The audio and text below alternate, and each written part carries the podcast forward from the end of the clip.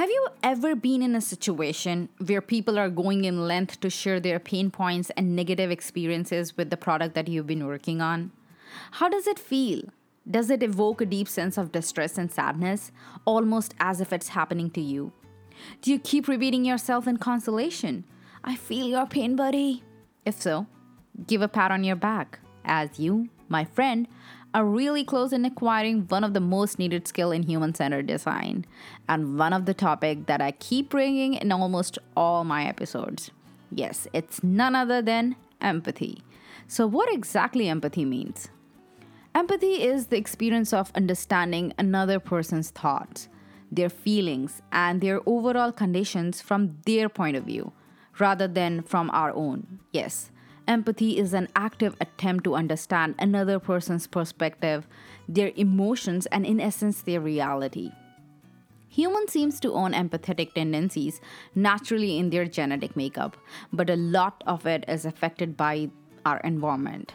Yes, a classic amalgamation of John Locke's blank slate view and Rene Descartes' I think therefore I am philosophy.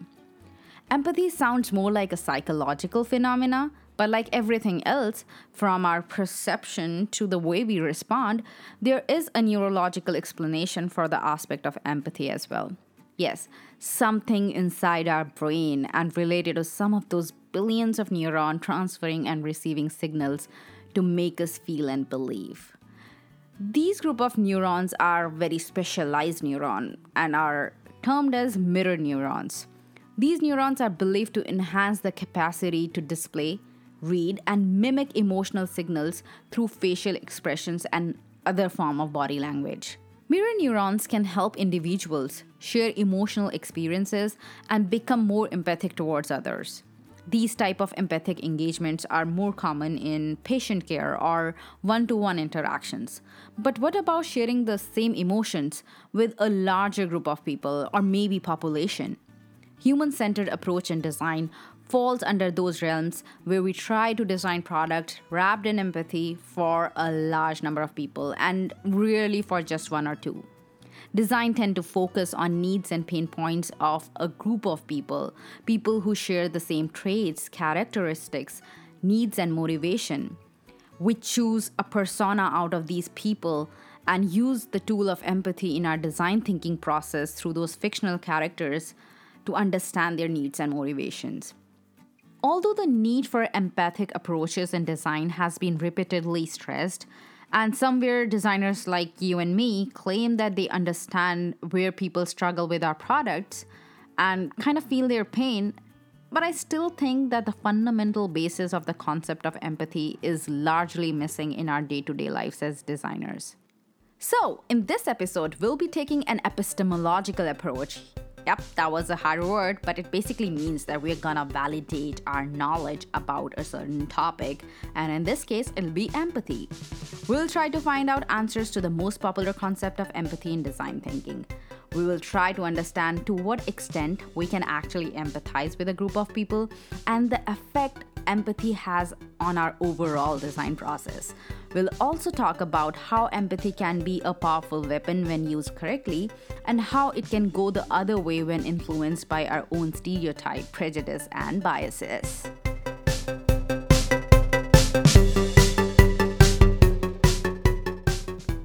Over the years, empathic design or put yourself in your user's shoe philosophy has become a most discussed and highly regarded facet of human centered design. Hardly I ever heard a conversation that talks about user experience without mentioning empathy somewhere around the lines, which is in fact amazing. We, as product designers, developers, managers, we need to take in consideration both functional and emotional aspects of our individual needs not our needs, but our users' need. Empathy in human centered design can help us to refocus by placing our user at the heart of our decision making process. In his book, Change by Design, Tim Brown described empathy as the mental habit that moves us beyond thinking of people as laboratory rats or standard deviations. Come on, a laboratory rat? No way. But numbers? Maybe. You know, active users and active users. yes, sometimes, but that's part of analytics, which is crucial for every business, isn't it? So we can't ignore it. But empathy, yes, empathy helps us to be more humane and share the feelings or emotions of people by letting us be in their shoes or in their positions. However, can we really get into minds of so many people and understand what each one of them is feeling? I'm trying to play skeptic or devil's advocate here. Term flash a skeptic in philosophy is a person who questions whether anything can be known with certainty. So, let's try to find out some answers. According to famous psychologist Hodges and Meyer, empathy may refer to an emotional or cognitive response, or even both. On the emotional side, there are three components of empathy. The first is feeling the same emotion as another person. Those unconscious tears while watching a heartfelt movie are an example of this component of emotional empathy. You start crying seeing someone crying on screen. Yes, a typical case. The second component is personal distress, which refers to one's own feeling of distress seeing another person in a dire situation. This distress may or may not mirror the emotion that the person is actually feeling. For example, some people really get distressed looking at blood or violence, but not specifically experience what the person in that position is going through. The third component of emotional empathy is feeling compassion for another person. This one is most frequently associated with the study of empathy in psychology. And it is also something that we often confuse ourselves with. Another name for which is empathic concern and sometimes sympathy, where we feel sorry about someone and willing to lend a helping hand. Emotional or compassionate empathy are more relevant in personal context, where you are seeing or meeting people in real life. However, the cognitive side of empathy is what we usually talk in human centered design. Cognition, by definition, is a process of acquiring knowledge through observation. Cognitive empathy falls under the philosophical nuisance of problem of other minds, which means that we can observe the behavior of others, but how can we know what's going on in their minds? Cognitive empathy refers to the extent to which we perceive or think that we have successfully guessed someone else's thoughts or their feelings. Empathic design in human centered approach has its root in cognitive empathy, where although we don't know the people for whom we are designing, but still feel interconnected to these people at some level. The spectrum of cognitive empathy includes understanding a very simple task, such as how and when people use a back button on a browser, and extend up to very complex mental challenges like what people are thinking when they are interacting with a virtual reality. Another name for cognitive empathy is empathic accuracy, the accuracy with which you can determine what's going on in someone's mind and how they're feeling in a particular moment. There is one crucial difference between cognitive empathy and other forms of emotional empathy. While cognitive empathy means that you're capable of grasping other people's thoughts and their feelings to some extent, emotional empathy goes a little deeper in exploring their griefs, their sufferings, and joy. Cognitive empathy doesn't necessarily mean that you care for all these people, but it still requires some level of sensitivity and knowledge about how human emotions work. Empathic design is therefore more of a skill where we take a conscious effort in knowing what's going on in people's mind and inform our own design decisions. Empathic design is not an art of problem solving it's more of a decision making process where we are making all these decisions on behalf of a group of people that we think will feel in a particular way in a particular situation. We as humans learn to recognize and understand others' emotional state as a way to process our own emotions and behaviors. While it's not clear exactly how humans experience empathy, there is a growing body of research on this topic, so a lot more to come. But as I said, empathy is a skill that apparently we can develop by just being mindful about a couple of things. First and foremost, be observant to others.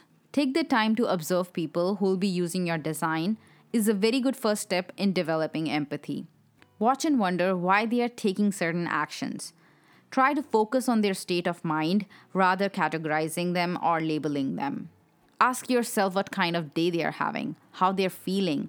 Challenge yourself to be in their place doing certain tasks. The other important step toward building empathy is curiosity. Stay curious to learn more about their needs, but stay cautious in not generalizing it in a wrong way. Never think that you know it all, as it's never gonna be the case. So stay invested and keep an eye on how the behaviors are changing. Another crucial aspect of building empathy is through active listening. Avoid formulating the response while interacting with your users. Avoid reflexes by slowing down rather jumping on conclusion. Take a moment to consider other person's statement and ask follow-up questions. This will help us to better understand their intent, emotional state, and their deeper motivation. Listening will expand our knowledge about our target audience and will also help us to take design decision using an empathic approach. Last but not the least, just open up. Empathy is a two-way street and people do share commonalities. Learning about other people means looking at the world from their eye, and this world may or may not be different from your own world. The whole idea is to keep an open mind and keep yourself away from all the types of stereotypes and prejudice. Stereotypes like people who spend too much time on reading or on computers are geeks, so we should design something for geeks. Or prejudice like racism, sexism, something based on their religion, which can generate non conscious bias. These implicit biases affect the way we relate to others in a real way. And also, these are some of the aspects that are most uncomfortable to explore. And that is the reason they are so important for us to understand, especially as designers who are designing things for a global population. For me, empathic design is not just a conceptual thought. It's sort of a belief that we can understand group behavior, social influences, and can develop an emotional and cognitive empathy towards a larger number of people thus building products and services that matches their expectations. The neuroanatomy of our brains may allow us to feel empathy for another's experience, but it can also stop us from making cross cultural connections that may result in an empathy gap. However, an active attempt to understand those cultural and psychological differences through observation, curiosity, active listening, and just opening up can help us overcome our biases, stereotypes, and prejudice for individuals and different groups. And this brings us to the very end of this episode. Empathic design is a powerful tool in every designer's toolkit. The need is to use it with sensitivity and responsibility for others. If you share similar thoughts and enjoyed the content of this episode, Rate it, share it, subscribe to it on Apple Podcasts, Google Podcasts, Spotify, or whichever platform you listen your podcast on. And if you have any feedback or suggestion or any topic that you want me to cover, leave your comments on our Instagram page. And in our next episode, we'll talk about something different. But know what it is, stay tuned and keep those creative juices flowing.